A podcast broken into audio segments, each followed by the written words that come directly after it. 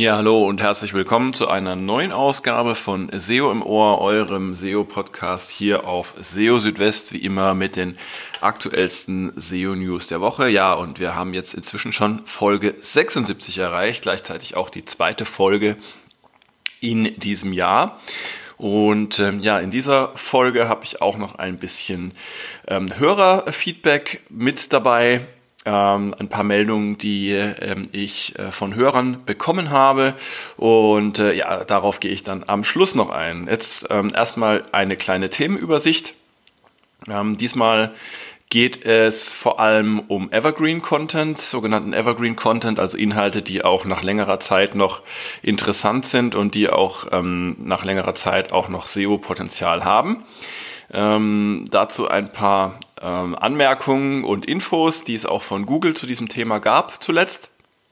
Außerdem ähm, zum Thema User Intent ähm, versus Keyword-Recherche.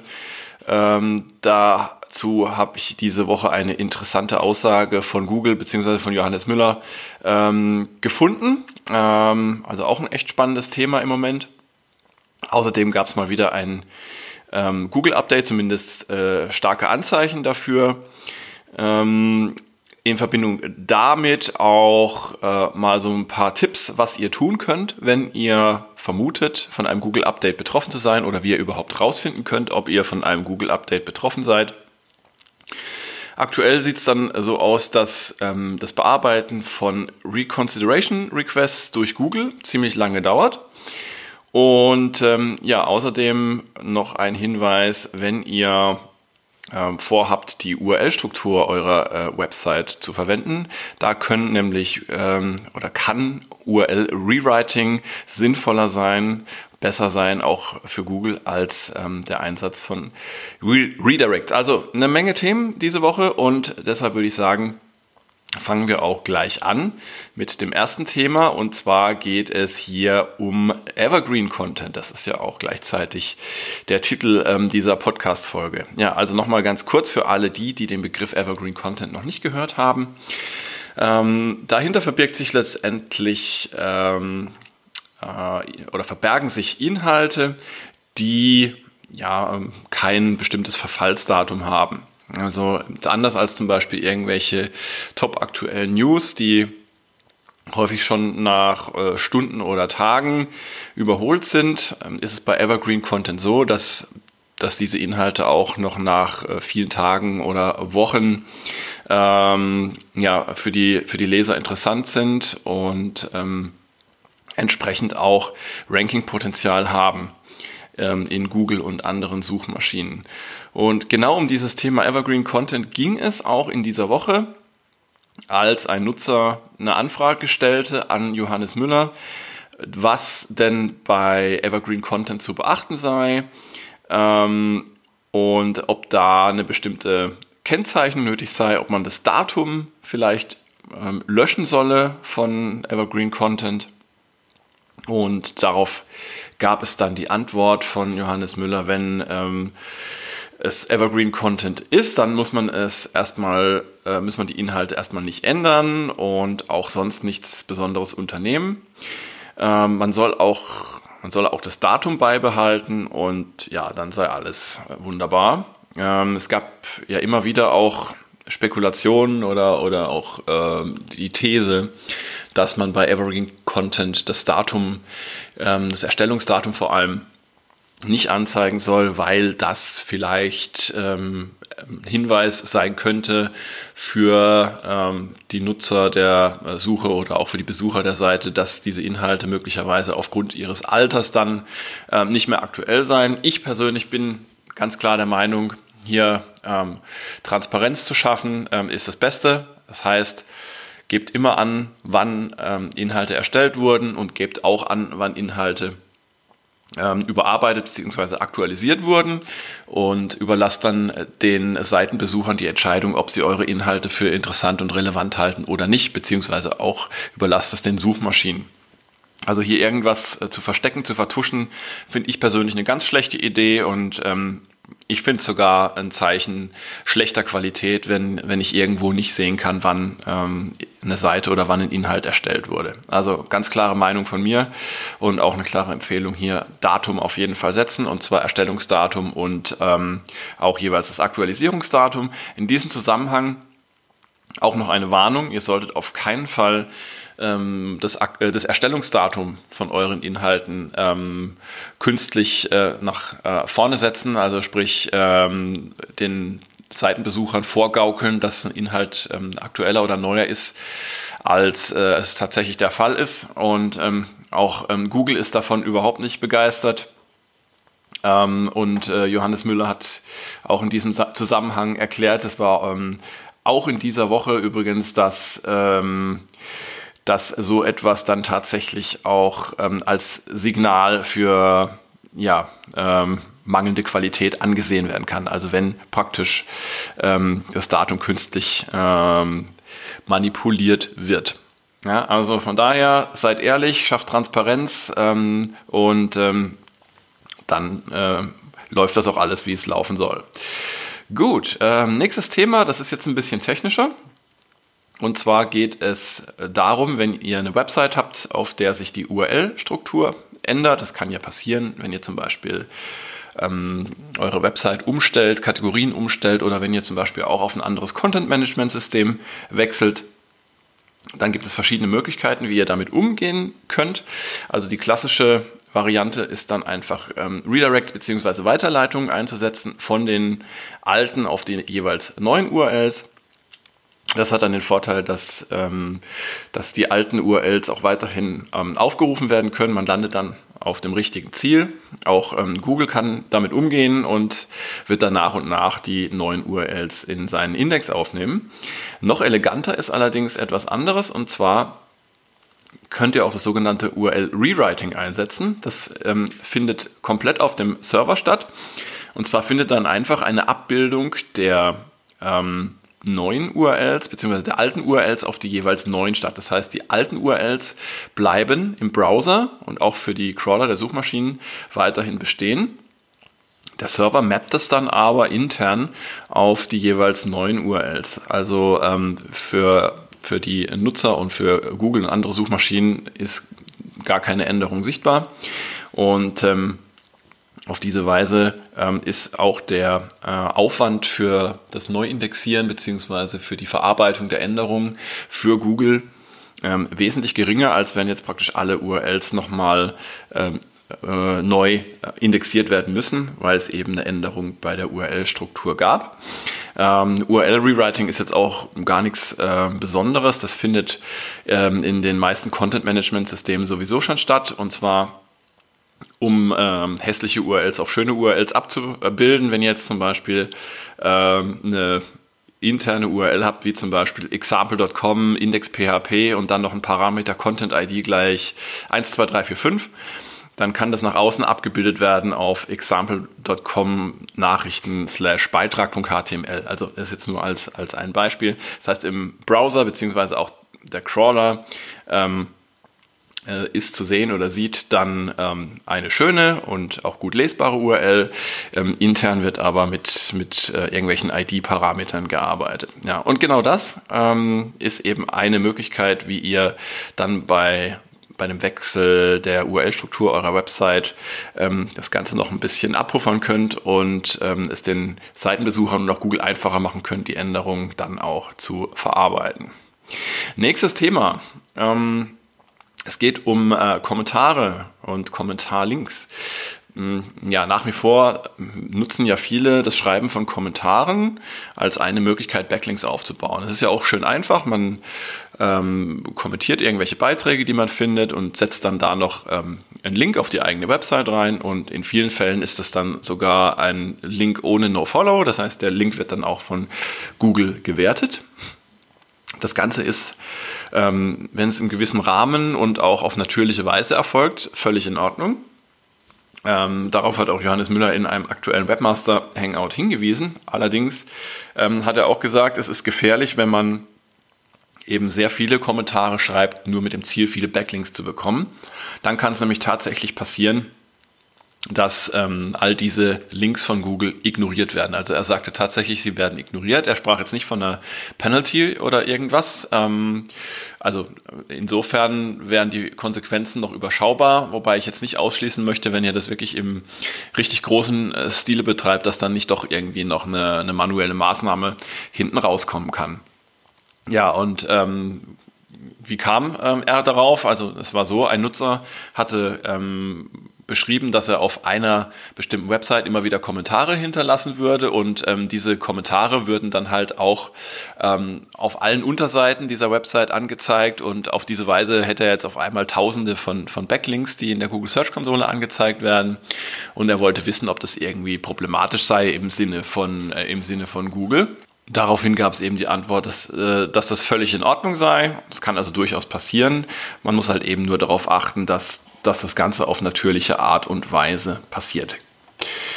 Ja, ähm, ah ja, noch ein spannendes Thema, auf das ich gestoßen bin in dieser Woche. Und zwar ähm, geht es um ähm, den äh, Search Intent. Äh, und eben, wie ihr ja vielleicht auch schon mitbekommen habt, werden ähm, die Suchmaschinen inzwischen immer besser darin, ähm, nicht nur jetzt reine Keywords ähm, zu erkennen, sondern auch die ähm, den User-Intent, der dahinter steht, beziehungsweise die Absicht, die ähm, hinter solchen Suchanfragen steht. Also unter User-Intent versteht man zum Beispiel, ob jetzt jemand ähm, sich informieren möchte über, über ein Produkt zum Beispiel oder ob eine Kaufabsicht dahinter ist oder ob äh, zum Beispiel auch ähm, einfach die Absicht besteht, zu einer Website hinzunavigieren. Also es gibt verschiedene User-Intents und ja, Suchmaschinen wie Google oder auch Baidu sind jetzt durch Modelle zur Erkennung natürlicher Sprache wie BERT oder ERNIE immer besser in der Lage, Suchanfragen und damit auch den User-Intent zu verstehen. Und ähm, ja, zu diesem Thema hatte sich jetzt zuletzt der Frédéric Dubois von Bing geäußert und ähm, er hat die These aufgestellt, dass die klassische Keyword-Recherche, äh, eben weil die Suchmaschinen äh, immer besser darin äh, würden, äh, den Search-Intent zu erkennen, dass die klassische Keyword-Recherche eben irgendwann überholt sei und dass es dann eher um Intent-Recherche gehen würde. Ja, und ähm, auch dazu hat sich Johannes Müller von Google geäußert und er hat gesagt, also er glaube nicht, dass es zu einer kompletten Abkehr von Keywords kommen werde. Also Keywords würden auch äh, zukünftig immer einen gewissen Raum äh, in der Suche haben und es werde auch immer Bedarf geben für Keyword-Recherche. Ähm, ganz einfach deshalb, ähm, weil man die entsprechenden Begriffe und Keywords den Nutzern in der Suche zur Verfügung stellt. Und ähm, ja, auch dann, wenn die Suchmaschinen eigentlich verste- äh, verstehen würden ähm, oder versuchen würden, mehr als diese Worte zu verstehen, könnte das Zeigen bestimmter Worte äh, für die Nutzer auch zukünftig Vorteile bringen und es den äh, Nutzern einfacher machen, äh, zu erkennen, worum es zum Beispiel auf einer Seite geht. Also ähm, Keywords und Keyword-Recherche werden auch weiterhin Bestand haben und nicht verschwinden. Nichtsdestotrotz ähm, kann es natürlich nicht schaden, sich auch mit den Absichten zu beschäftigen, die bei den Nutzern hinter den Keywords und den Suchanfragen bestehen. Also das gilt aber nicht erst heute, das gilt schon länger. Es ist immer gut zu wissen, was suchen die Nutzer eigentlich wirklich, was brauchen sie und entsprechend dazu passende Inhalte bereitzustellen. Ja, jetzt äh, zwei Themen zu Google-Updates. Ich fange vielleicht mal an mit ähm, einem möglichen Google-Update, was jetzt hier ähm, Anfang dieses Jahres stattgefunden haben könnte, und zwar vermutlich am sechsten, siebten Januar könnte der Beginn gewesen sein. Da haben sich mal wieder ähm, Ausschläge gezeigt bei den klassischen Ranking-Trackern, wie zum Beispiel Rank Ranger, äh, Mozcast ähm, oder auch SEMrush. Bei SEMrush wieder mal besonders deutlich waren die Ausschläge für newsrelevante Inhalte, wobei man sagen muss, dass da die Bewegungen allgemein immer äh, höher sind als bei ähm, den ähm, Suchanfragen bzw. den Suchergebnissen insgesamt. Ja, also da, das ist ein Indiz. Weitere Indizien sind auch wieder die Meldungen, ähm, die es im Webmaster World Forum gab. Ähm, da habe ich auch wieder einige Meldungen gesehen, dass also zum Beispiel ähm, die Rankings sich geändert haben, dass ähm, gerade für ähm, Suchanfragen oder Suchergebnisse in der Automobilindustrie, in diesem Fall in U K, ähm, es große Änderungen auf den S E R Ps gegeben hat. Und ähm, ja, interessant auch, dass ein Nutzer schreibt, dass der Traffic von Google Discover wieder runtergegangen sei. Also wir wissen ja, Google Discover kann auch von Google Updates betroffen sein, wobei ich die Erfahrung gemacht habe, also bei Discover kann es sowieso auch jenseits von größeren Updates immer wieder zu Schwankungen kommen. Das hängt natürlich auch mit der aktuellen äh, Newslage zusammen und mit dem, was ihr so schreibt und was auch eure Konkurrenten so schreiben. Also da wäre ich relativ entspannt. Jedenfalls, ja, könnte es gut sein, dass es jetzt wieder ein größeres Google-Update gegeben hat. Da müssen wir mal schauen, wie sich so in den nächsten Tagen die Bewegungen zeigen werden. Und in diesem Zusammenhang habe ich mir überlegt, äh, mal so ein paar Tipps zu geben, was man denn so tun kann, wenn ein größeres Google-Update erfolgt ist. Und na klar, man möchte natürlich auch immer wissen, ob man selbst oder die eigene Website betroffen sein könnte von einem Google-Update. Und äh, ja, ich gehe dann immer so vor, dass ich zunächst einmal mir anschaue, ähm, ob es eine allgemeine Veränderung der Sichtbarkeit gab bei den von mir betreuten Websites. Das kann man ja relativ schnell sich anschauen. Zum Beispiel äh, mit den klassischen Tools wie Sistrix, äh, Searchmetrics oder zum Beispiel auch, wenn ihr jetzt ähm, Seobility verwendet, da könnt ihr ja auch ähm, auf Basis ähm, eines von euch definierten Keyword-Sets eine Sichtbarkeit ähm, euch anzeigen lassen. Das bleibt dann euch überlassen. Jedenfalls kann man da relativ schnell sehen, ob dann eben die eigene Website oder aber auch ähm, Websites der Konkurrenten betroffen sind. Wenn ihr dann seht, dass es da Änderungen gab, könnt ihr einen Schritt weiter gehen und könnt euch auch anschauen, ob jetzt bestimmte Keywords ähm, in den Rankings betroffen sind. Ähm, auch dazu gibt es passende Tools, ähm, wie zum Beispiel Sistrix oder auch Seobility. Schaut euch einfach mal an, ob die Keywords, die für euch besonders wichtig sind, ähm, besonders starken Schwankungen unterlegen sind. Ähm, dabei muss man sagen, dass natürlich Schwankungen der Rankings äh, normal sind und auch immer mal wieder vorkommen können. Da solltet ihr auch einfach euch den Zeitverlauf anschauen, um zu gucken, wie da so die normalen Bewegungen sind. Ja. Ähm, noch wichtiger als die Rankings äh, aber ist der Traffic, den ihr bekommt, und der hat natürlich zu tun mit den Rankings, aber es hat sich in der Erfahrung gezeigt, dass selbst bei veränderten Rankings der Traffic trotzdem relativ konstant bleiben kann. Das liegt einfach daran, dass vielleicht manche Keywords in den Rankings sinken, dafür vielleicht andere Keywords in den Rankings steigen und das dann die Auswirkungen auf den Traffic wieder ausgleicht oder sogar überkompensiert. Das heißt also, es gibt keine eins zu eins Beziehung zwischen den Rankings und dem Traffic. Von daher solltet ihr euch da in der Google Search Konsole anschauen, welche Keywords äh, zu Klicks und damit zu organischem Suchetraffic geführt haben, und dann seid ihr schon ein bisschen schlauer. Und ja, der wohl eigentliche Key Performance Indicator für eine Website sind natürlich die Konversionen, also zum Beispiel bei E-Commerce-Seiten die getätigten Verkäufe, und ähm, diese sind wiederum abhängig vom Website-Traffic und damit auch wiederum von den Rankings. Ähm, das heißt, ähm, nach dem Google-Update solltet ihr dann auch checken, ob es dann eben Auswirkungen auf eure Konversionen gab, ähm, auch auf die Konversionsrate. Und äh, dann äh, seid ihr da auch noch ein Stück weiter in eurer Analyse und könnt dann ähm, euch überlegen, letztendlich, welche Maßnahmen ihr treffen könnt. Ja, also wenn ihr dann tatsächlich seht, ähm, dass eure Website von einem Update betroffen ist, dann äh, habt ihr verschiedene Ansatzpunkte, ähm, nach denen ihr mal schauen solltet. Ähm, das Problem ist nur, dass die meisten größeren Google-Updates inzwischen jetzt keine ähm, konkreten Kriterien mehr ähm, zum Ziel haben, äh, sondern es geht meistens ähm, allgemein nur noch um Qualität, was auch immer äh, darunter zu verstehen ist. Da gehe ich aber gleich noch ein bisschen näher drauf ein.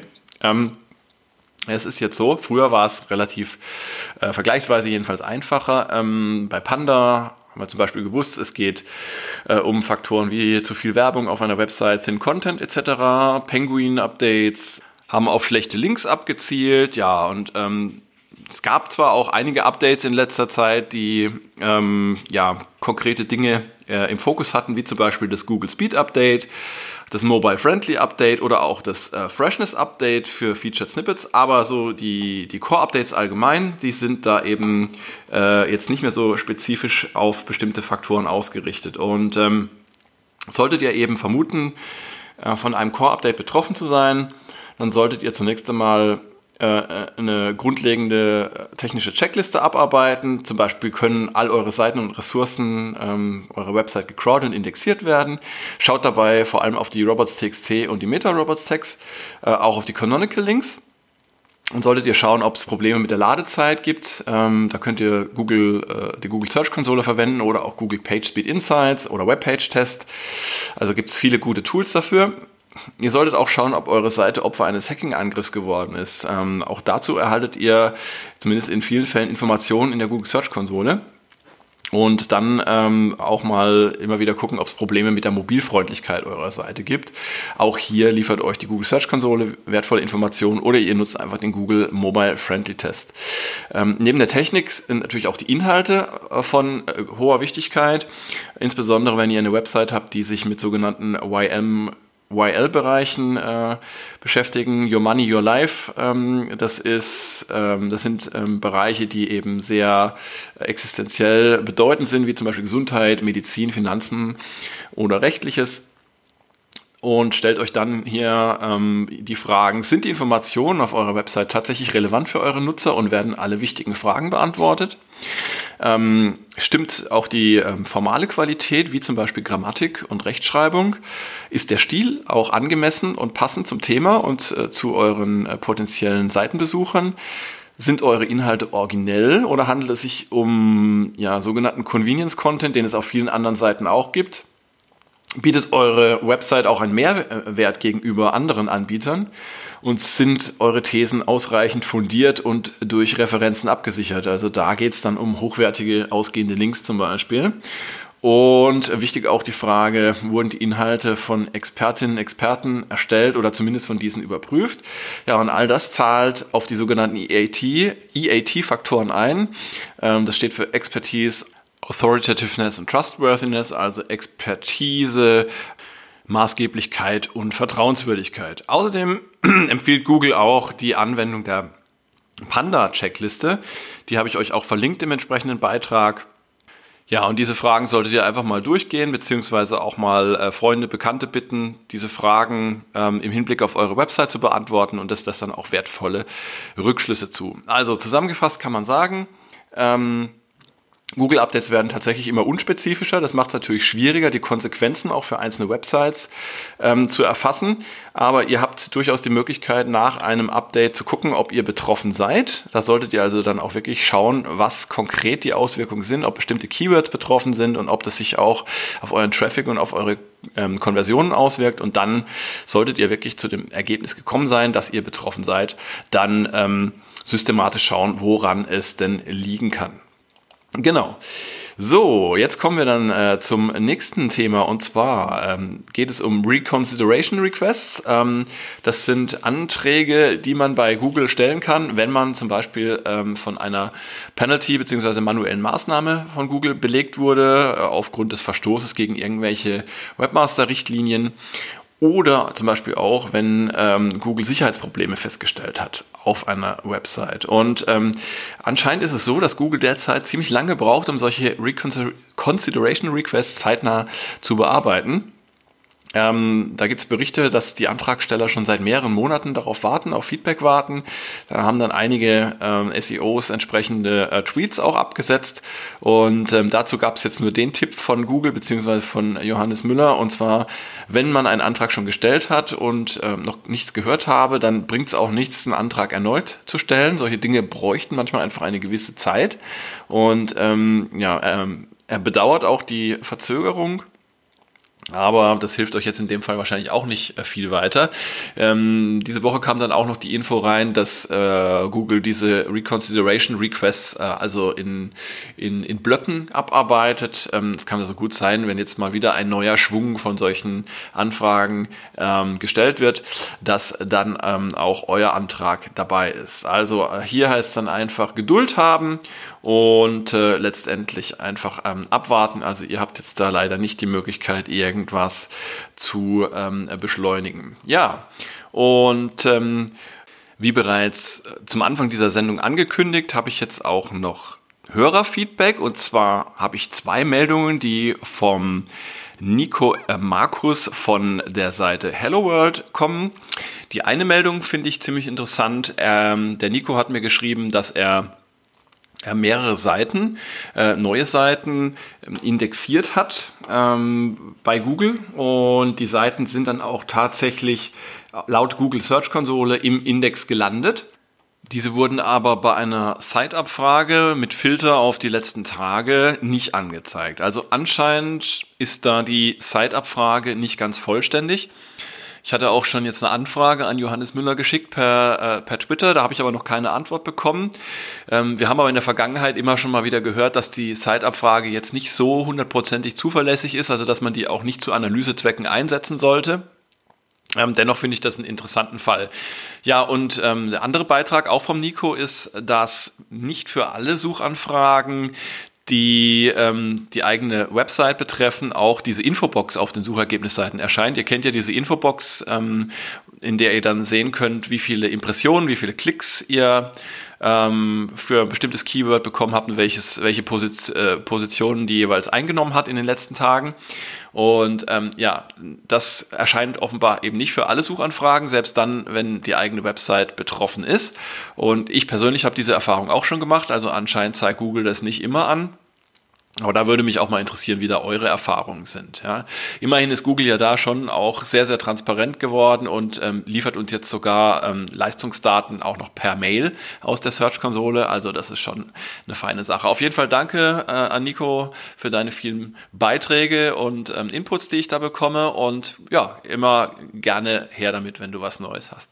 Ja, und ähm, das war's jetzt aber auch schon wieder hier bei S E O im Ohr. Ich freue mich ganz arg, dass ihr eingeschaltet habt, dass dass ihr dabei gewesen seid, und ich wünsche euch jetzt auf jeden Fall ein wunderschönes Wochenende, beziehungsweise wenn ihr das jetzt zum Anfang der Woche hört, eine schöne Woche, einen guten Wochenstart. Ähm, macht's gut, schaut auch gerne wieder auf S E O Südwest vorbei, da gibt es jede Menge News für euch aus der S E O-Welt rund um Google, Bing, Baidu, Yandex und ähm, andere Suchmaschinen. Und genau, nächstes Wochenende gibt es dann eine neue Ausgabe von S E O im Ohr, wie gewohnt. Bis dahin, macht's gut, ciao, ciao, euer Christian.